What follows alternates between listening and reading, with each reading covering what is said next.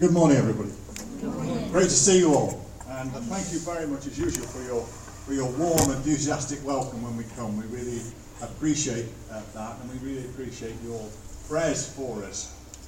Um, I don't know if you've noticed, but all the latest cars have these sort of automatic wipers, and they have automatic lights, and they have cruise control and they have need to brake warnings, and they have reversing aids, all this sort of thing. All you've actually got to do is just steer the thing.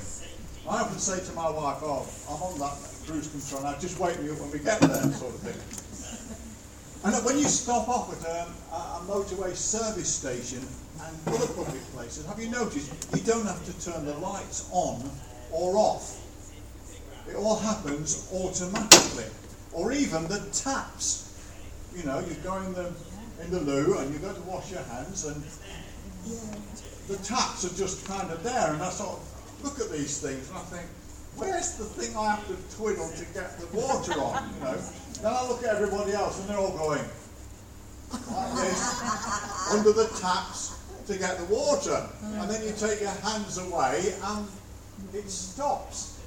And of course, I always have to get the tap that nothing actually comes out of, you know, so I'm sort of standing there like an idiot doing this sort of thing, or, or waiting until somebody's moving, sort of sliding down to this one.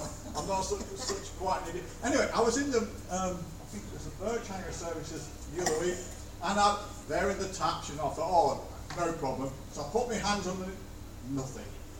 Moved along to the next one, put my hands underneath that, nothing tried this one, nothing. And I thought, what's going on here? They can't all not be working. And then I suddenly realised that the face of the stem of the tap was this little black button thing that I hadn't noticed. And on this occasion, you have to press this button and then the water comes on. So, if that happens to you, you know, look for the black button down the bottom and you won't, you won't feel quite, quite such an idiot. So you can press that on and, you know, the water will come out. Now, can you see what this is saying? It seems to me to be giving us a pretty clear message. And this message is that neither you nor I is considered responsible enough to drive our cars and even bother to put the lights on at night, or even bother to put the wipers on when it's raining, or even bother to actually switch lights off when we finish with them or turn taps off when we finish with them. None of us is responsible enough to use the facilities properly. That's what it seems to be saying to me. Now, in contrast to this, the parable that we're going to be looking at together this morning, the parable of the talents, teaches us that God does hold us personally responsible. God does hold us personally responsible and accountable for using the abilities that He's given us. So we're going to take a fresh look. I know it's a very familiar parable, and that's the problem with the parables. We reckon we know all about them, so we don't look at them. I'll tell you what, every time I look at the parables, I seem to God seems to put something different into my heart about it. So we're going to take a fresh and we're going to take a deeper look at this familiar story. So if you want to turn to Matthew chapter 25, starting at verse 14. Now, the talk that I'm going to give you this morning is actually taken from uh, one of my books, this one called Pointed and Personal. Pointed and Personal is about all the parables, or virtually all of them, that are in the Gospels. And it comes with questions to discuss in small groups so if you're a small group leader and you've got one of those weeks and you think, well, what are we going to do that week? I've got a gap. Well, this sort of book would be good for you to have on the shelf so you could pull it down, take out a parable, it's got all the questions there, all the answers are in the chapter. It's also got a section called for personal prayer and reflection. So when you read it, you could use it as part of your daily readings, and hopefully it all explains it to you there. These copies I'm giving you at a special price of only £6. You'll find most paperbacks these days are at least a tenner. Um, and uh, I've signed them for you. And if you want me to personalise them, because you might want to buy somebody one for Christmas, I don't know, then I'm quite happy to do that. But you'll have to ask me to do that. I have already signed them. So, and if you honestly can't afford it, have a word with Dave and we'll sort something out. Okay? I don't want anybody going away thinking, I would like a copy of that book and just not having it because you can't afford it. I, I don't want that to happen. So, Matthew chapter 25 and verse 14 tells us about these talents. Now, what was a talent? Do you know what a talent was? Well, a talent was a unit of weight. A unit of weight around about 75 pounds, which I like in old money because I can't do kilograms, but if you can, it's 34. I noticed the latest New International Version calls them bags of gold. So it's got the talents of the bags of gold. It doesn't kind of quite have that sort of ring to it for me anyway, so I, I prefer the parable of the talents. I mean, nowadays the word means ability, doesn't it? When we think of talent, we think of ability, we think of gift. But that meaning comes directly from this parable. It didn't mean that before Jesus used it in this particular way. Now, the talents represent two things. They represent the abilities that God has given us, that's pretty obvious, but also they represent the time and other resources that we have at our disposal with which we can serve God. So that's what the talents are representing in the parable. Now, as we read the parable, see if you notice three main themes coming up. The first is God's expectations. What God expects. Second theme, individual responsibility. And the third one is accountability to God. So expectations, responsibility, and accountability. So let's read through the parable. Again, Jesus said, He's talking about the kingdom of heaven or the kingdom of God. Again, it will be like a man going on a journey who called his servants and entrusted his property to them. To one he gave five talents of money to another two talents, and to another one talent, each according to his ability. Then he went on his journey. The man who had received the five talents went at once and put his money to work and gained five more. So also the one with the two talents gained two more. But the man who had received the one talent went off, dug a hole in the ground, and hid his master's money. After a long time, the master of those servants returned and settled accounts with them. The man who had received the five talents brought the other five. Master, he said, you entrusted me with five talents. See, I have gained five more. His master replied, Well done, good and faithful servant. You've been faithful with a few things. I'll put you in charge of many things. Come and share your master's happiness. The man with the two talents also came. Master, he said, you entrusted me with two talents. See, I have gained two more. His master replied, Well done, good and faithful servant. You have been faithful with a few things. I will put you in charge of many things. Come and share your master's happiness. Then the man who had received the one talent came. Master, he said, I knew that you are a hard man harvesting where you have not sown and gathering where you have not scattered seed. So I was afraid and went out and hid your talent in the ground. See, here is what belongs to you. His master replied, You wicked, lazy servant. So you knew that I harvest where I have not sown and gather where I have not scattered seed. Well then, you should have put my money on deposit with the bankers, so that when I returned, I would have received it back with interest. Take the talent from him who and give it to the one who has the ten talents. For everyone who has will be given more, and he will have an abundance. Whoever does not have, even what he has, will be taken from him. And throw that worthless servant outside into the darkness, where there will be weeping and gnashing of teeth. So, what the first things we notice is that the master is going to be away for a considerable length of time. Look at verse 14 and verse 19. And then we see in verse 15 how he gives out the talents. We've got one who's given five, one who's given two, one who's given one. And immediately I cry, oh, unfair! Unfair! Oh, Give one of them five, another one two, and, and the third one only one talent. That's not fair.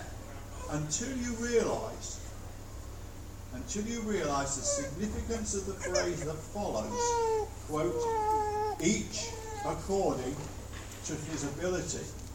Each according to his ability. You see, the master was aware. The master was aware of the capabilities of each of his servants, and so he entrusts them with the amount he knows that they'll be able to handle, that they'll be able to cope with. It's not, as first sight might suggest, some sort of perverse handicapping system. He gets five, he gets two, he only gets one. It's not about giving one servant an advantage or a disadvantage over another. It's rather done because you see the master has their personal interests at heart. Now, the word we read in verse 14, entrusted, entrusted these talents. This is very significant. It is significant for three main reasons. First of all, because it implies that the talents that we have, which are a gift from God, actually still belong to Him. Look at verse 25. Those talents actually still belong to God. So, what does this mean for us? This means that we are caretakers or managers, if you like, of these talents and are responsible to God for how they are used.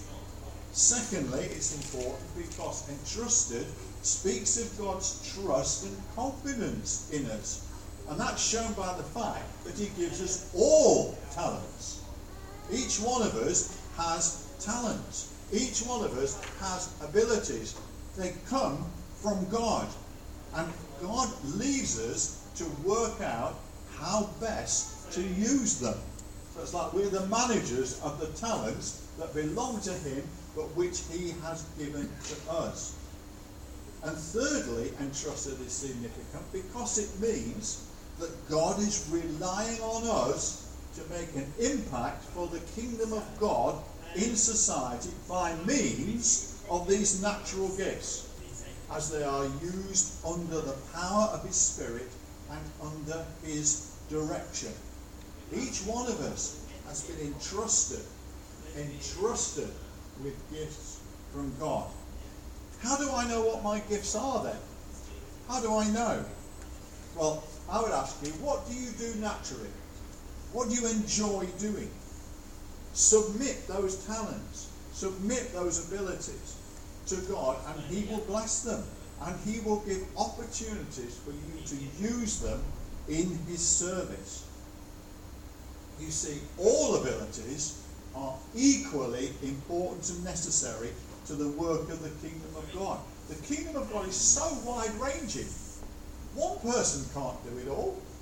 Two people can't. Ten people can't. A hundred people can't. It's so wide ranging. We all need one another.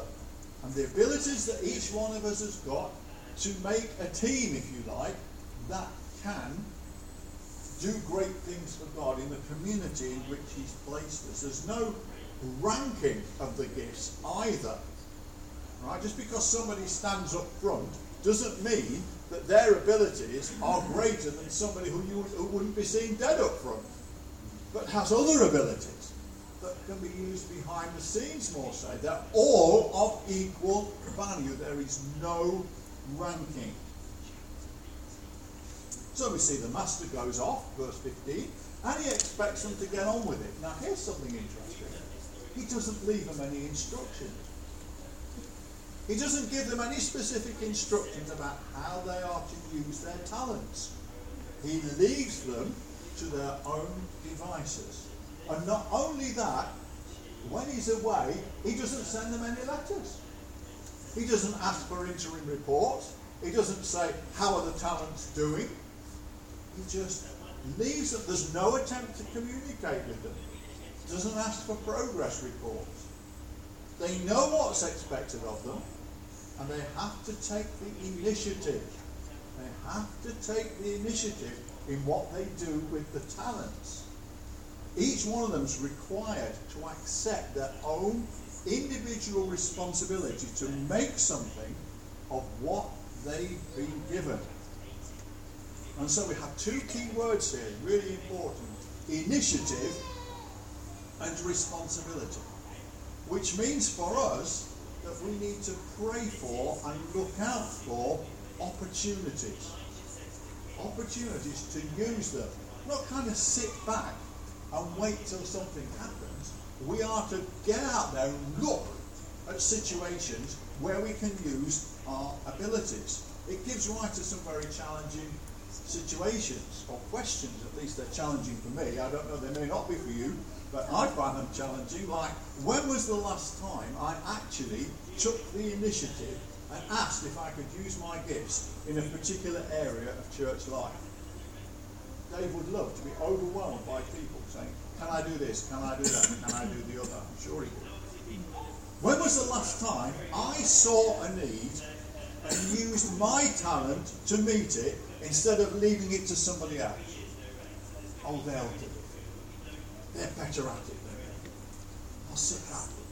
When was the last time I realised that with the gifts I had, I could contribute to a whole new area of ministry, which would expand the work of the kingdom of God through this church and in this district and in this community? And underpinning it all, do I take seriously the responsibility I have? The responsibility I have before God for using the talents He's given me. And you may be sitting there thinking, come on, Ray, of course I do. Okay? Well, let me ask you this then. Why is it that 20% of the people do 80% of the work? Now, that's not my statistics. I don't know what happens in this church. This is one of the great things about coming from outside. I can say anything, you get away with it. Why is it 20% of the people finish up doing 80% of the work? Every, every uh, survey that's taken shows this to be a fact.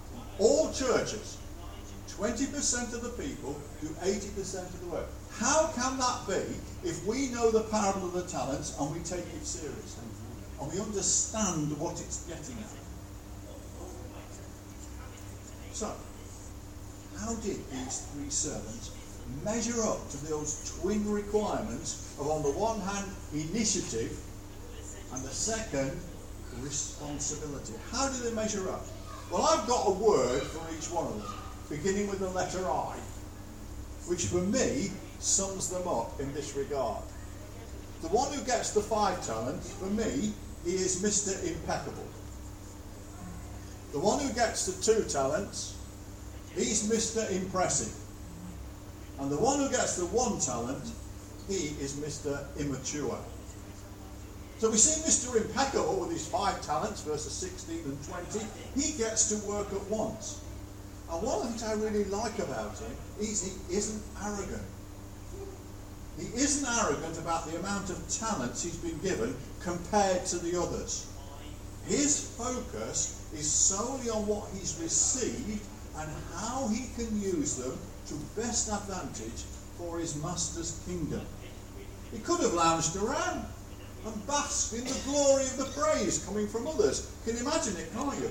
Oh, what an amazing amount of talents you've been given. The master must have marked you out for something really special. You must be a wonderful person to have been entrusted with all those talents. Instead, he remains humble in spirit and devoted to serving his master. Now let's get another thing clear about this. Some people seem to think that the talented person has an easier life than those who are not so gifted. Not a bit of it. She or he has the greatest responsibility of all. Why? Because God expects to see all those talents being used to the full. 12 48, Jesus says, From everyone who has been given much, much will be demanded. And from the one who has been entrusted with much, much more will be asked. So, person with more talents doesn't have an easier time. But Mr. Impressive, the servant with the two talents, I have to say, impresses me even more than Mr. Impeccable. Because you see, Mr. Impressive doesn't moan. He doesn't moan that he hasn't been given five talents. He doesn't stand around saying, unfair, unfair. I've only been given two. He's been given five. He doesn't believe that that means that the master loves him less or thinks less of him. He's grateful for the talents he has and he understands that he's been given responsibility within his capacity. None of us can say that we've been given abilities that we can't handle. God's made sure we've got what we can cope with and what we can handle. The problem is, are we doing it? Are we handling it? Are we taking that initiative? He understands that. And so he's content. Doesn't compare, he's content with what he has. And he sets about using his two talents to bear fruit for the master. Look at verses 17 and 22. And I have to say, what a wonderful example I think he is to all of us. His love for his master doesn't depend on what he's given him.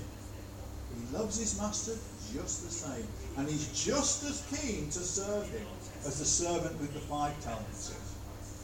He's not jealous, he's just zealous.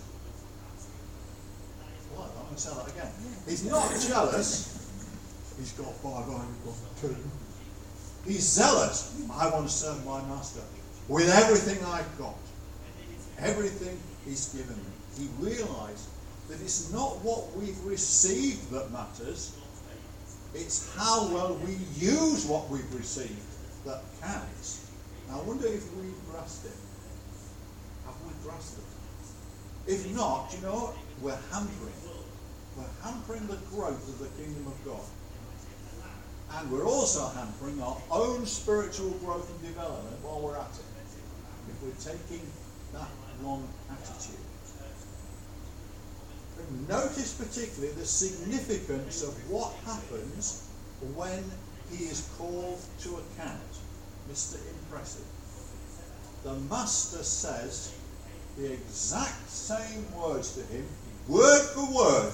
You notice in the parable of the talent, it says it again. It doesn't say he says the same thing, it spells it out, word for word. He says the exact same words to him as he'd done to five talented Mr. Impeccable. Look at verses 19 to 23. Same commendation, same reward. Despite the six talent difference, despite the six talent difference, he's done just as well. Despite the six talent difference, he's done just as well. The master appreciates his initiative. He appreciates his sense of responsibility and he appreciates his faithfulness of service. And now, of course, we come to the third servant, Mr. Immature, who provides us with a complete contrast. It couldn't be more different to his second servant. He does compare himself with others, does Mr. Immature, and he finds they've been given more talents than he has, verse 18. What effect does this have? The exact opposite of what it should have. The exact opposite of what we saw with Mr. Impressive. It turns him against the master. And he makes him very bitter towards him, as we hear when he's brought to account. You can just squeeze the bitterness out of his response when he's called before the master. He's not content with what he's been given. What does he do? Digs a hole in the ground and buries it. What an example the servant is to all of us. example of the wrong attitude. Immaturity of his response is plain to see in a number of ways. He reacts totally, totally the wrong manner to being given less talent. You see, his love for his master does depend on what the master has given him compared to others. You know, and does our love for our, of God depend on how many of our prayers he answers? Can I say, God never ever answers a single other one of my prayers for the whole of the rest of my life. It won't make the slightest bit of difference to how much I love. That's what, we, that's what we're dealing with here. What does my love for God depend on? Is it swayed by these kind of things? You see, he does jump to the conclusion that the master doesn't love him as much or think as much of him. And this, of course, brings out the three D's that we can all get into if we're not careful, if we go down this path. And the three D's are these discouragement, disillusionment, which lead us ultimately to disobedience. Discouragement, disillusionment, disobedience. Are you on that path this morning? If so, uh, repent. You know what repent means, don't you? Turn around and walk back again. Walk the other way. I can imagine muttering to himself, Well, if that's all he thinks of me, I don't see why I should bother. As he storms off with a spade in his hand and jealousy in his heart. Instead of treasuring the gift that he's been given, instead of treasuring that bag of gold, instead of treasuring that one thing that he can do and he's good at, he's come to despise it. To despise it. Buries it.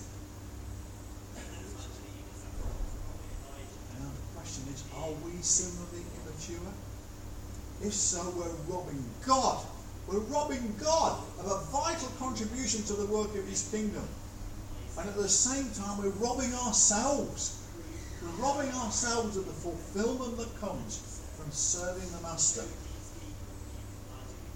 And when he's called to account, he's impudent and he's impenitent. Two more eyes to get you going. He's impudent and he's impenitent. He maligns the character of his master in an impudent attempt to blame him for his own inaction. Look at verse 24. It's your fault, he says to the master. Praise the cheek of him. He's arrogant throughout the conversation, showing neither remorse nor repentance.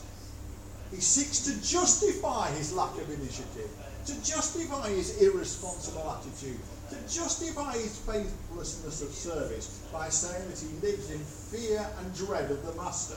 And so it's all the master's fault that he's hidden his talent in the ground. He's got nothing to show for the trust that was placed in him. Look at verse 25. And so saying, what does he do? He dumps the soiled, unused talent down in front of the master. There you are. It's yours. Take it back. The master calls him wicked and lazy. Wicked because he sought to blame the master, who's altogether good for his response, which was altogether sinful. Lazy because the servant had made no effort to use his talent. He didn't even bank it to accrue interest. What would have happened, do you think, if Mr. Immature had made just one more talent and brought two to the master? What do you think would have happened? Well, I know what I think would have happened. I think the words spoken to him and the reward that he received would have been identical to those experienced by the other servants. That's what I think would have happened. Instead, his only talent is to be taken away from him and given to the servant who has ten talents, verse 28. This is so that the talent will be actually used and not wasted as it has been up to now. It's a case of use it or lose it, verse 29. And the punishment the punishment that he receives underlines the seriousness of what Jesus is teaching us through this parable. Teaching us that we are accountable to God for the way we use our abilities. And if we don't use them, what we're being taught here, it seems to me, is that there will come a time when no further opportunities present themselves and others will be used to fulfill those tasks. And we will then experience the darkness. We'll experience the darkness of knowing that we failed God by not using the talent he entrusted to us. Look at verse 30. And I just wonder this morning, is remorse and repentance may be required on our part. You know that before the Lord. Now, as if to set the record straight, the New Testament does contain the story of someone who had only one talent, but actually reacted in totally the opposite way to Mr. Immature. And her name was Dorcas, or Tabitha. And you can see her story in Acts 9, verses 36 to 42. Haven't got time to go into all that story, except to say that her one talent was she could sew. That was the only thing she could do well. She could sew. She could use a needle and thread. And she used that talent, and you know, she transformed the community she lived in with her needle and thread. She made clothes for the poor. And the not so poor. She made clothes for everybody. And you know when she died? The place was packed with people, and they were all bringing along items of clothing that Dorcas had made for them. She'd had such an impact on their lives. And she stands as a lovely example of how God will honour and bless the ministry of any person who's willing to use whatever talent they've received from God in his service. And here's something that always makes me smile, and I think it's very, very profound and very interesting when you consider that it was Dorcas, not any of the apostles, who had the amazing experience of being brought back to life. You see how important God saw Dorcas and what she was doing in that church. More important than Peter and all the rest of them. It's just mind blowing when I think about it. She was brought back to life so she could continue her one talent ministry. What a wonderful contrast she is to Mr. Immature. She is Mrs. or Ms. perhaps I should say, mature. She got it right. She said, There's only one thing I can do, but I'm going to do it with all my soul and heart and strength, and I'm going to use it to minister to as many people as I possibly can. I'm sure she, she, she all the things she could do was to make cakes. She would be making cakes for everybody, every week. You know, just using the talent that she got. Like Dorcas. Let's be faithful. Brothers and sisters this morning, let's be faithful in our service for the Master with the abilities that He's given us. Never mind what He's given to anybody else. They're not your responsibility. It's what God's given you. You are to take the initiative with what you've got and be responsible for using what you've got. To use those abilities in the situation where He's placed us. And then I tell you something, what God's going to say to you. And what God's going to say to me, well done, good and faithful servant. Let's pray.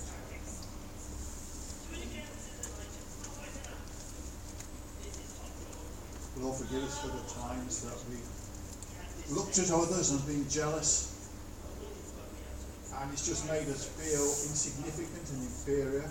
But thank you, Lord, that your word is telling us this morning you are not insignificant, you are not inferior, you are not less loved, you are just as important. I have a ministry for you with those gifts, or even just that one gift that can bless others and can prosper my kingdom. Lord, some of us need to express remorse and repent for our attitudes, and we do that now before you. We ask for your forgiveness, Lord. And we ask, Lord, that you will empower us as we seek to use the talents and abilities, Lord. And if we're struggling to identify what they are, Lord, just reveal them to us, we pray. We thank you, Lord, that we can all do something. We have all got some ability and some talent. Perhaps we don't even recognize it as being such, but it is. And I pray, Lord, that you will help us, whether we have many talents or whether we have few, to dedicate them to your service, to not bury them in the ground, to not leave it up to somebody else, but to take the initiative that you call us to do and to bear the responsibility that you have given us. So, Lord, that when we stand before you one day, we will be able to say, Lord, thank you for what you gave me, and thank you for what you allowed me to do.